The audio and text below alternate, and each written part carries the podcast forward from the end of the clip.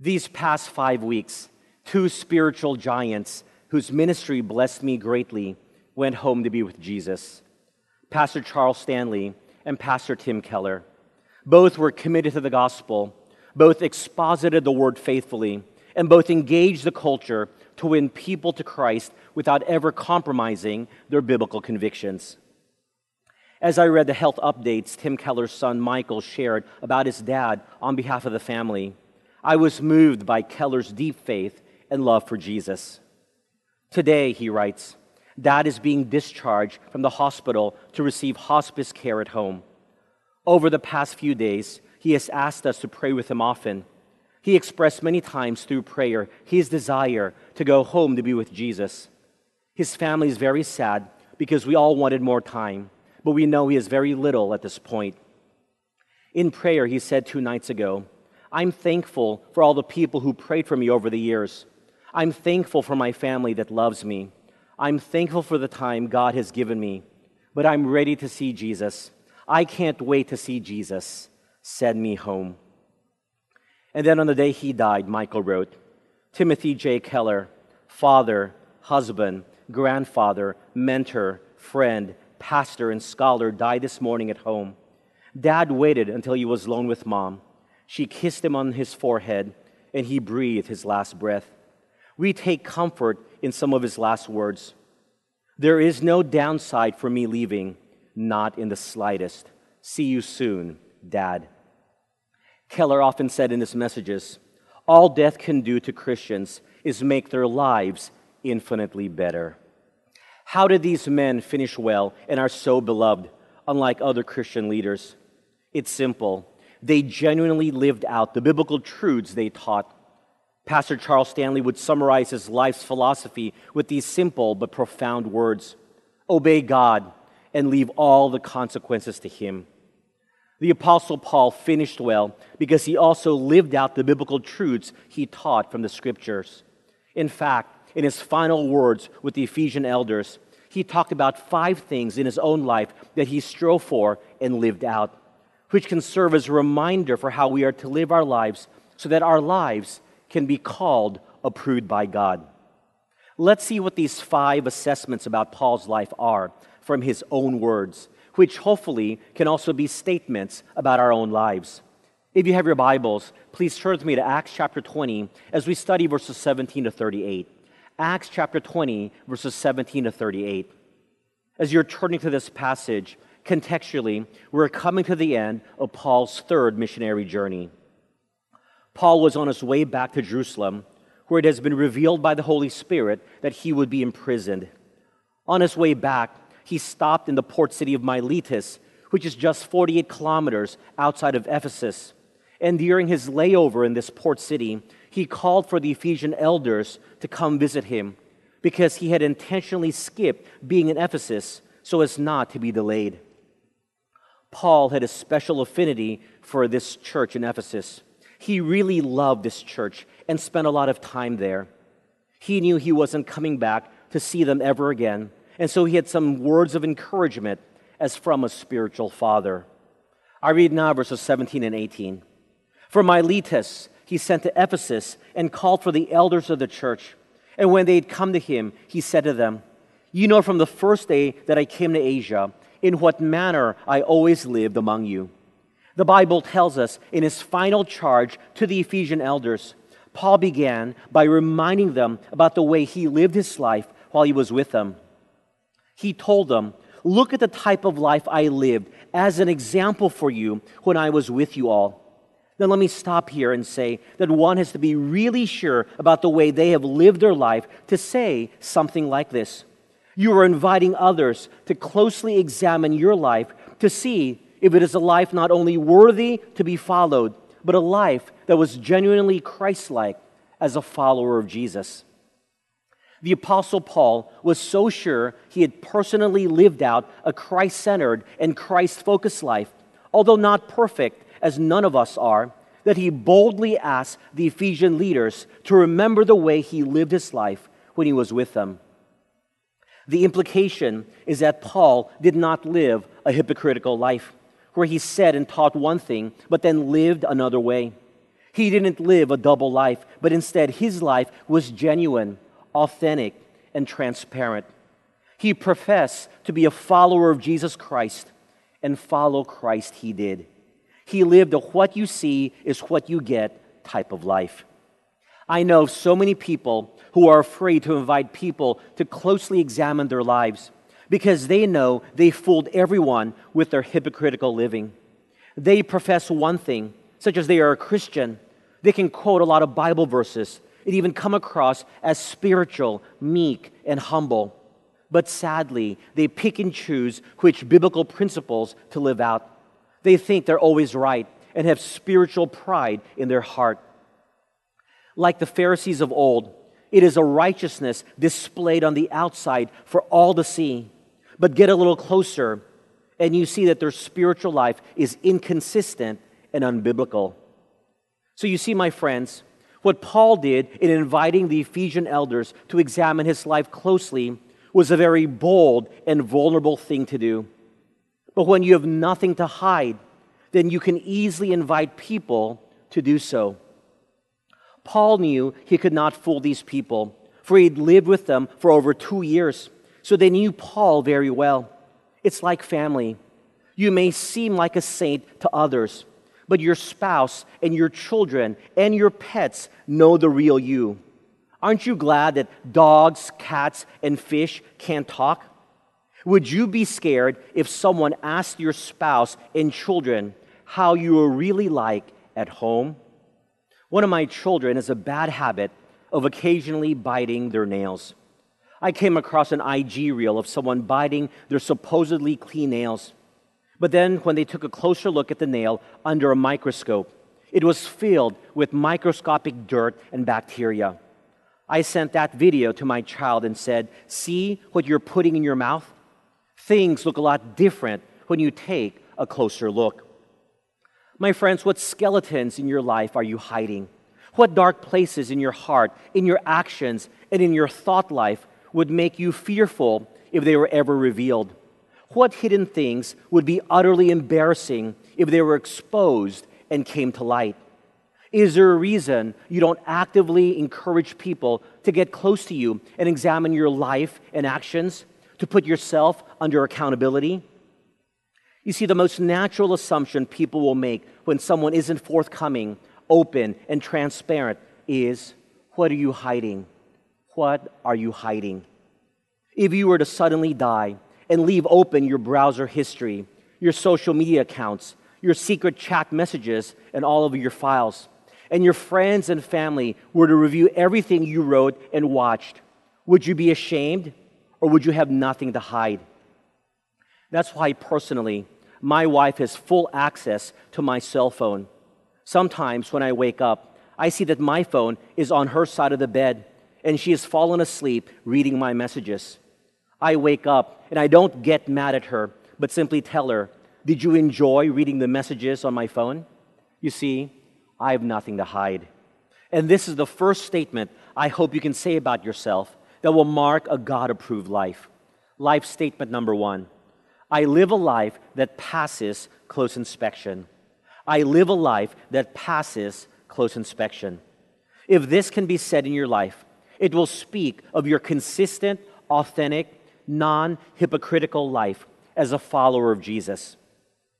When you invite someone to closely examine your life, to pass the test of consistency, what you do must be what you believe in your heart, and what you believe in your heart must be what is practiced in action in your life. However, our Asian culture is a culture that doesn't lend itself to inviting close inspection in our shame based culture that highly values outward perception. As long as we look good on the outside and to the public, then all is well. But that's why we have so many issues bubbling just under the surface, because we have not dealt with the root issues and have not admitted our problems. We don't openly acknowledge and admit that we need help and have to fix certain areas of our lives we hide behind the facade of simply looking good on the outside as an end goal. But, my friends, that is not life's end goal according to the Bible if one is to have a God approved life. It should be that our life stands up to having it closely scrutinized from the inside out, and it must pass the standards God has set. Can you be like the Apostle Paul and say to others, You are welcome to look at my life and closely examine it to see if I'm truly a Christ follower? Paul had nothing to hide. Do you? I read now verses 19 to 21 serving the Lord with all humility, with many tears and trials, which happened to me by the plotting of the Jews. How I kept back nothing that was helpful, but proclaimed it to you and taught you publicly and from house to house, testifying to Jews and also to Greeks repentance toward God and faith toward our Lord Jesus Christ. The second thing Paul reminded the leaders of the church in Ephesus was that he faithfully served the Lord with humility in spite of the many trials and challenges brought about by the unbelieving Jews in many of the cities he evangelized. And yet, through these difficulties, Paul still faithfully served the Lord by boldly, publicly, and consistently teaching the gospel message, unaltered and uncompromised to everyone, Jews and Gentiles. Evangelism and discipleship were not burdensome chores for Paul, because it was through these activities that Paul joyfully served the Lord. You see, my friends, there is a difference when we are forced to do something and we want to do something. And there's a difference if we do it for someone else versus doing it for the Lord. For example, if your girlfriend asks you to get her a glass of water while you're on your phone, I'm sure you would jump up and get her one immediately. But what if your mother forced you to go to the kitchen and get a glass of water for your brother while you were on your phone? I'm sure you would say, Why can't he get it himself? The motivation affects our willingness. Or another example what if your boss asked you to get him a glass of water versus one of your subordinates who asked you to get him a glass of water? I'm sure you would tell your boss, Sure, happy to do so, happy to get you a glass of water.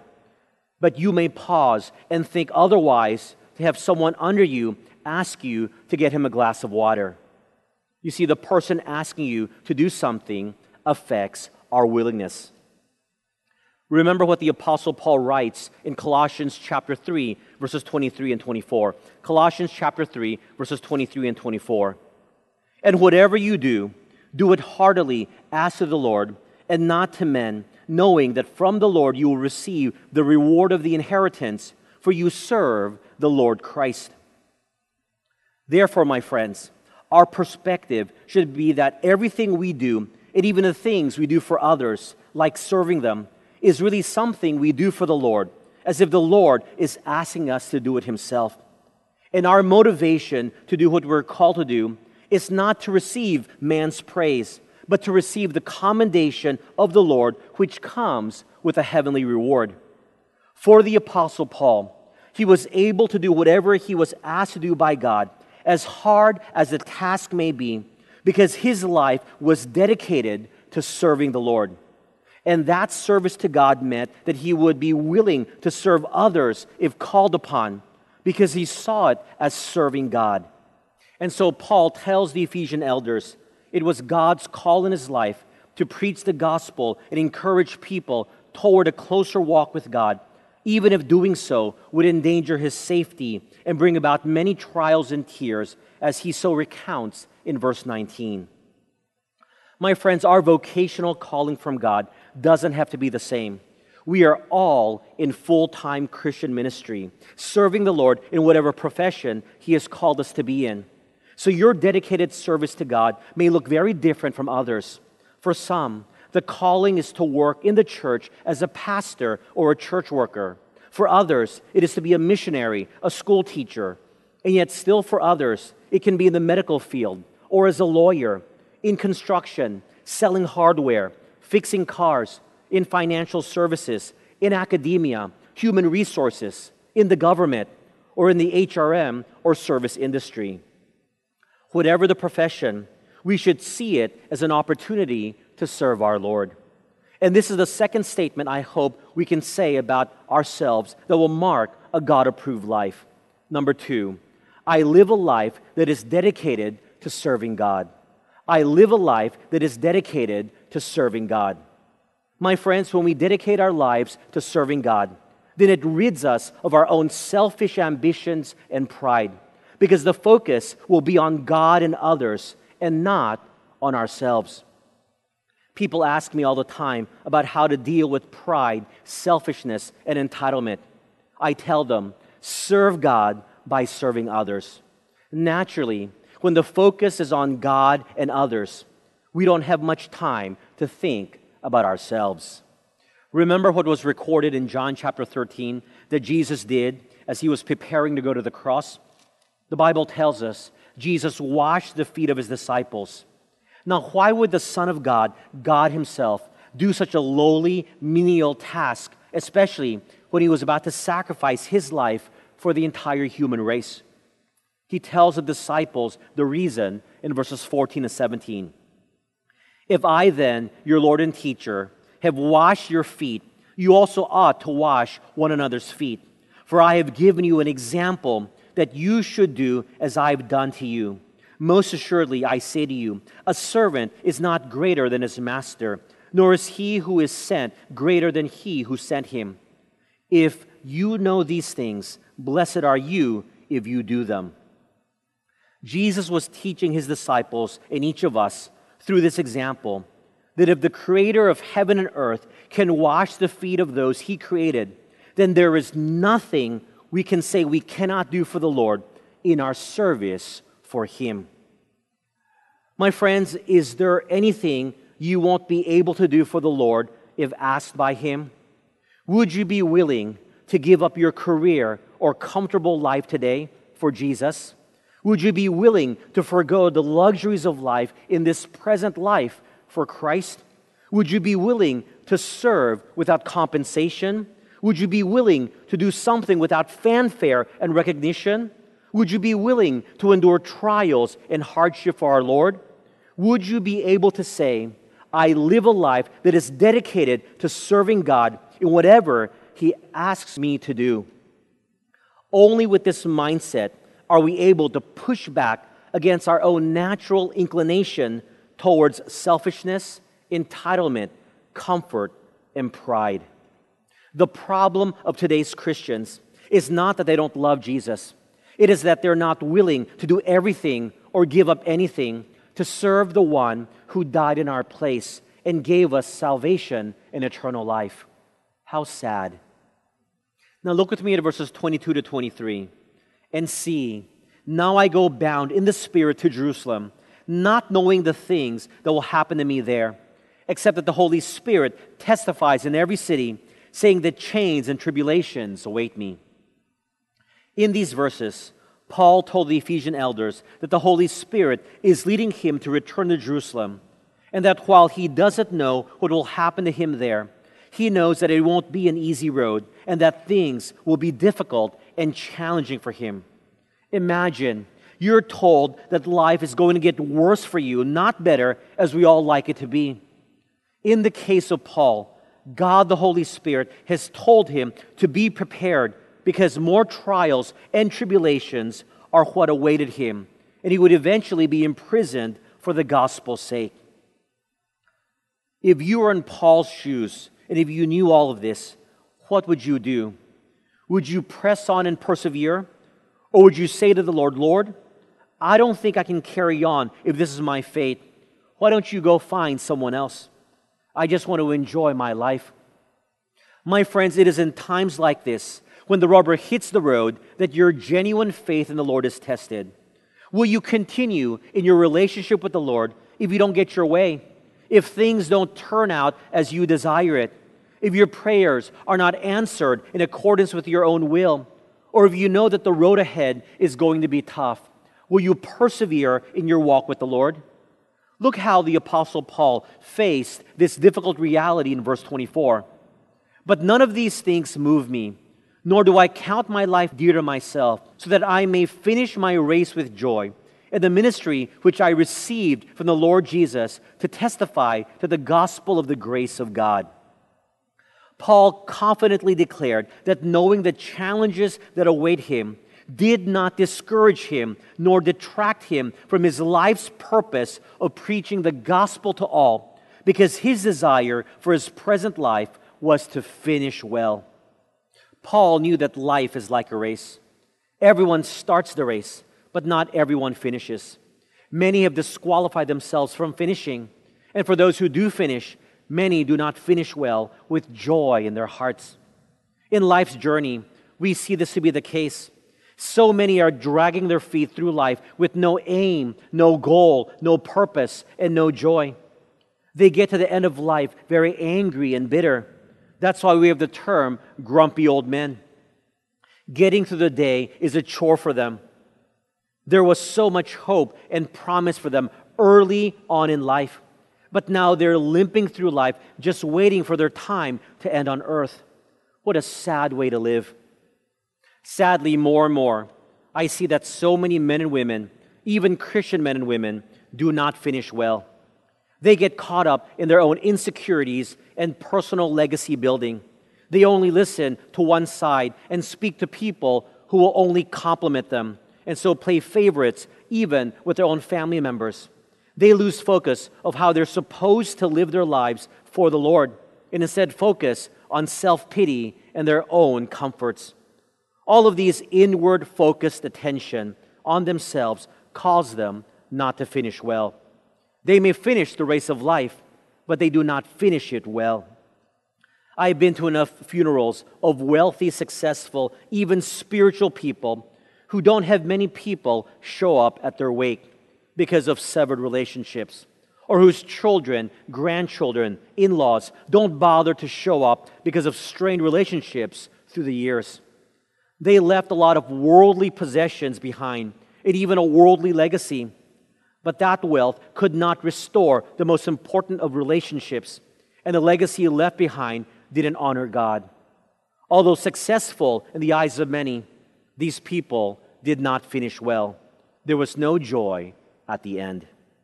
You see, the third statement I hope you can say about yourself that will mark a God approved life is life statement number three I live a life that is focused on finishing well. I live a life that is focused on finishing well? Is your life's focus on finishing well? Not just starting off well, but ending well.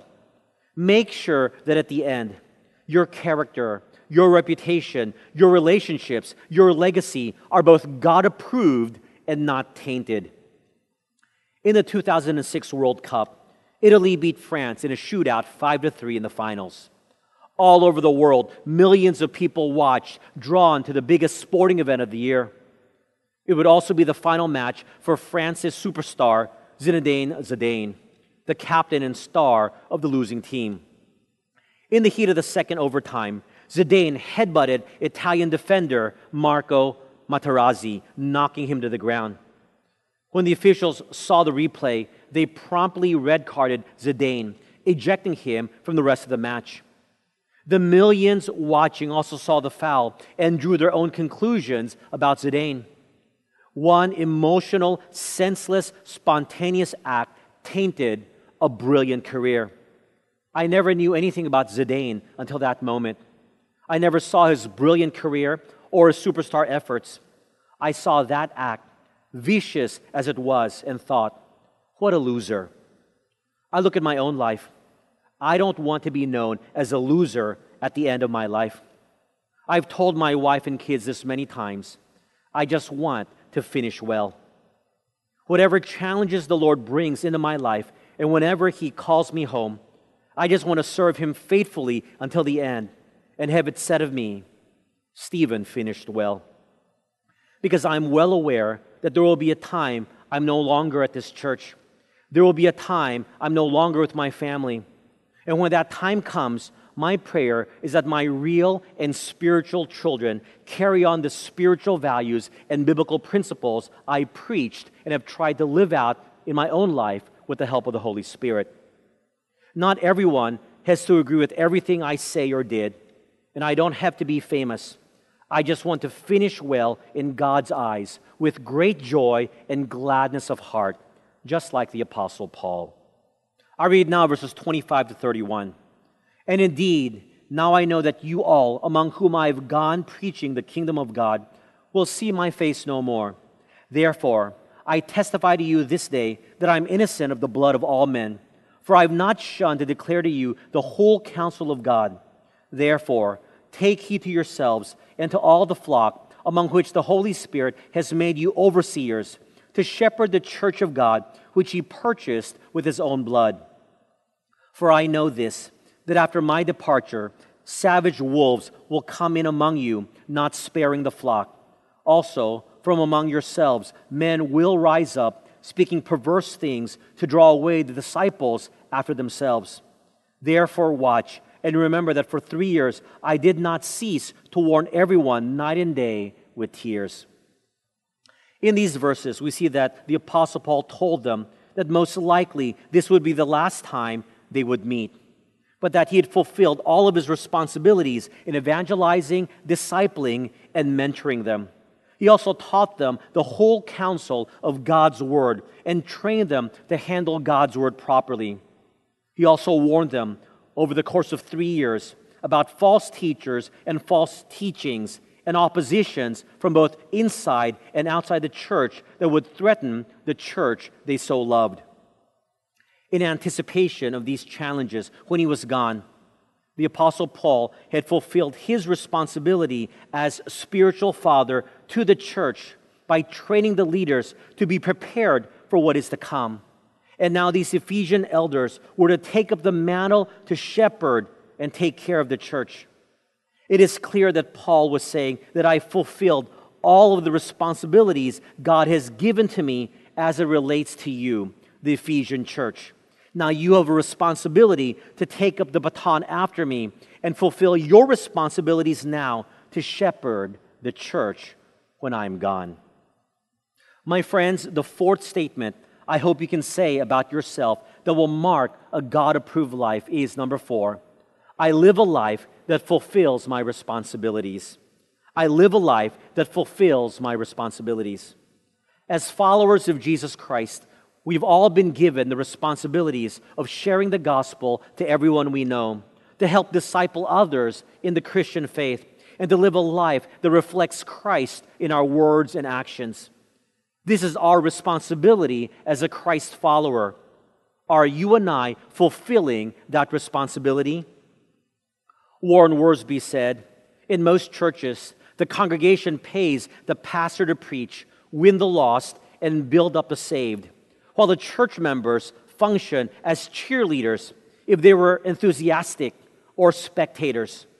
The converts are won, baptized, and given the right hand of fellowship then they join the other spectators watching the pastors at work. My friends, are you only a spectator watching the pastor and ministry staff work? Or are you yourself fulfilling the responsibilities God has given you as his disciple? If your boss asks you to do something, would you not be embarrassed if when he comes back to check to see if you've done it or not, you tell him, I didn't do it?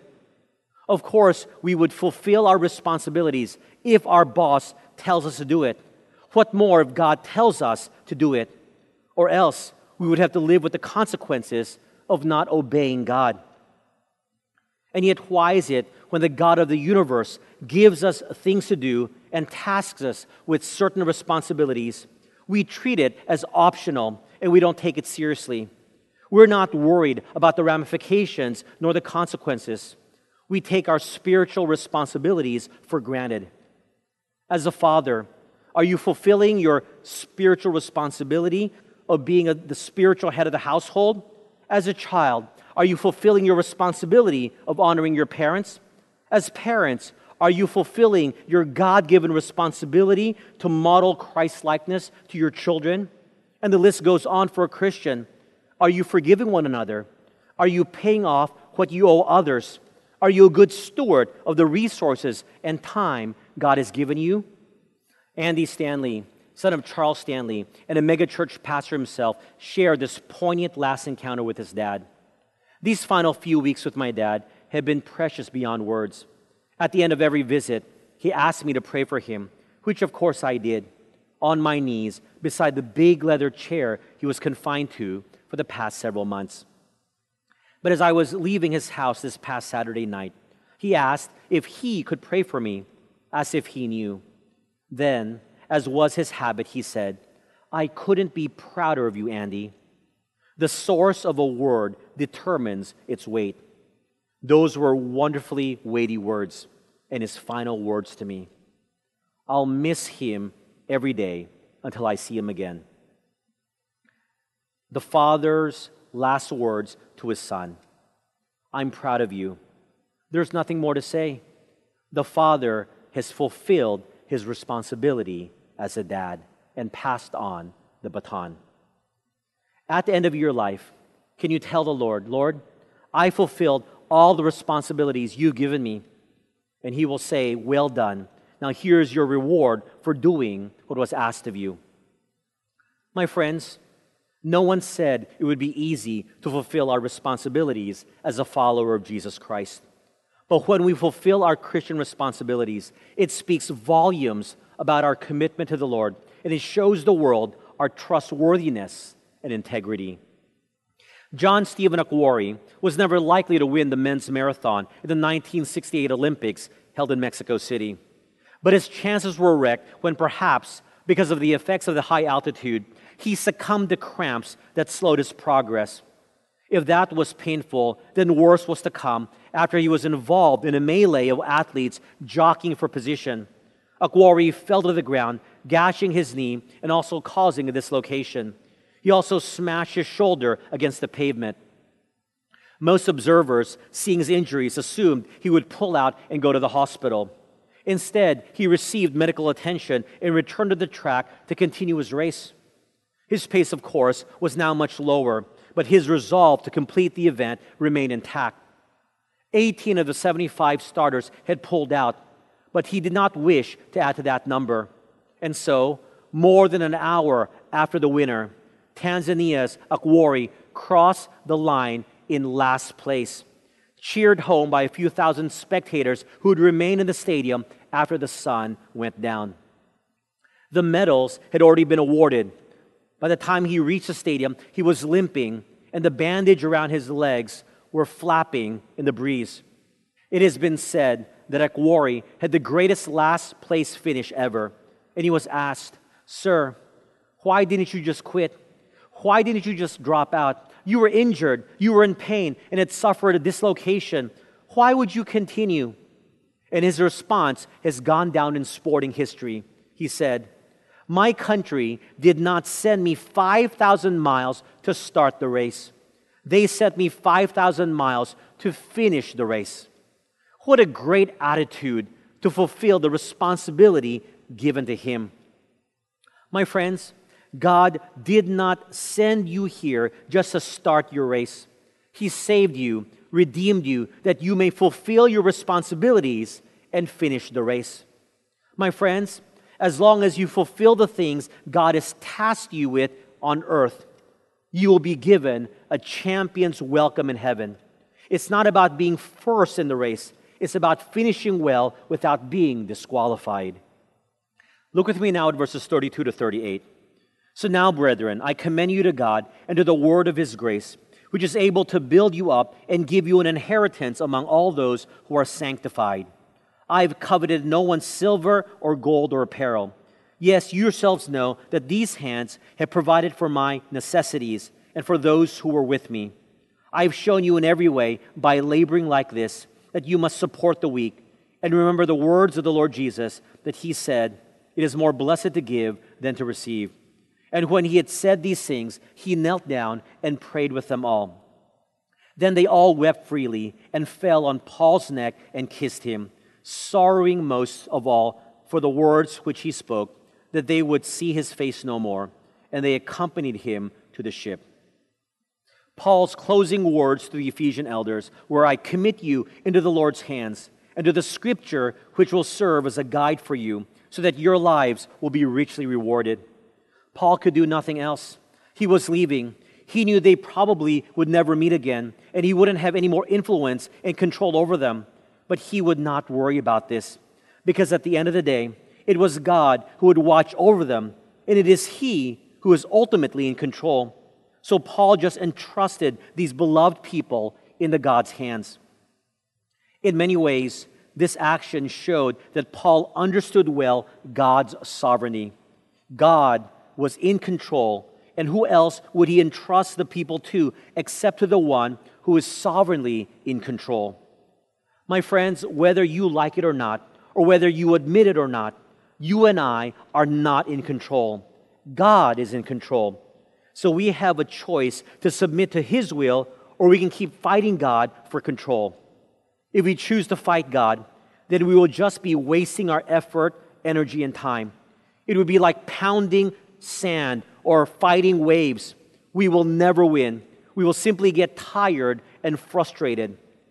And if we choose to fight God for control of our lives, we will simply get angry and bitter. Remember what Job declares in Job chapter 1, verse 21? The Lord gave, and the Lord has taken away. Blessed be the name of the Lord. Likewise, the psalmist declares in Psalm 113, verses 2 to 4 Blessed be the name of the Lord from this time forth and forevermore. From the rising of the sun until the going down of the same, the Lord's name is to be praised. The Lord is high above all nations, and his glory above the heavens. These writers recognize the need to acknowledge that God is in control and is to be praised in whatever situation he allows us to go through. And it was very freeing for them. You see, the fifth statement I hope you can say about yourself that will mark a God approved life is number five, I live a life that acknowledges God is in control. I live a life that acknowledges God is in control. My friends, this sort of acknowledgement and acceptance will humble us and help us avoid trusting in ourselves and in our own abilities, wisdom, and strength. The sooner we realize this, the more joyful, easy, settled, and at peace we will be. To know that God is in control, we can just sit back and relax and watch Him at work. Paul loved the Ephesians very much. It was very evident in the tearful goodbye that the Ephesian elders also loved him dearly. The men were weeping as they bid Paul goodbye, genuinely sad that they would not see Paul again in this lifetime. But the best thing Paul could do for the people he so loved was to commit them to God, who is in control, and entrust them into his perfect protection and care. It is the same in our own lives. We can't control our future, so we just have to acknowledge and cede control to God and entrust everything to Him. With our children, we may worry about how they will turn out and what will happen to them in their lives. But as long as we've done our part as responsible parents, all we can do is to simply entrust them to God in daily prayer. We can't control their lives, but we can rest assured that God is in control over their lives. It is the same in our work and business. Because we can't live forever, we have to train others to succeed us. And we simply have to entrust to them those work responsibilities. Even in this church, ultimately, the leadership of this church will be passed to other spiritual leaders. The transition is such that we must entrust this church to the Lord, where He is the head. Don't make your children, your family, your ministry, your work, your education, your identity, that which defines your life success. Because we're not in control, doing so will have you thinking you're a failure. Uplift the name of God who is in charge and entrust everything to Him. Remember, my friends, to be a true follower of Jesus Christ, a disciple, is to truly and genuinely reflect Christ from the inside out consistently when everyone is watching and when no one is watching? Can it be said of us, he or she is a true follower of Jesus Christ? Is our life approved by God? Do we really live out the truths of the scriptures so that we can finish well? Can these five statements be said of you as it was said of the Apostle Paul? Number one, I live a life that passes close inspection. Number two, I live a life that is dedicated to service. Number three, I live a life that is focused on finishing well. Number four, I live a life that fulfills my responsibilities. And number five, I live a life that acknowledges God is in control. My friends, may these things be true in your life so that we will all finish well in life, receiving the approval of God for our lives. Let's pray. Heavenly Father, thank you for your words. All too often, we live for the approval of the world, and we forget that we need to live for the approval of one, yours. I pray that our lives will be such that we live a Christ centered, Christ focused life so that we can invite people to closely examine our life without fear because we're not hiding anything. That through the life of service, we will reflect Jesus. That through the focus of finishing well, we will run the race with perseverance and strength.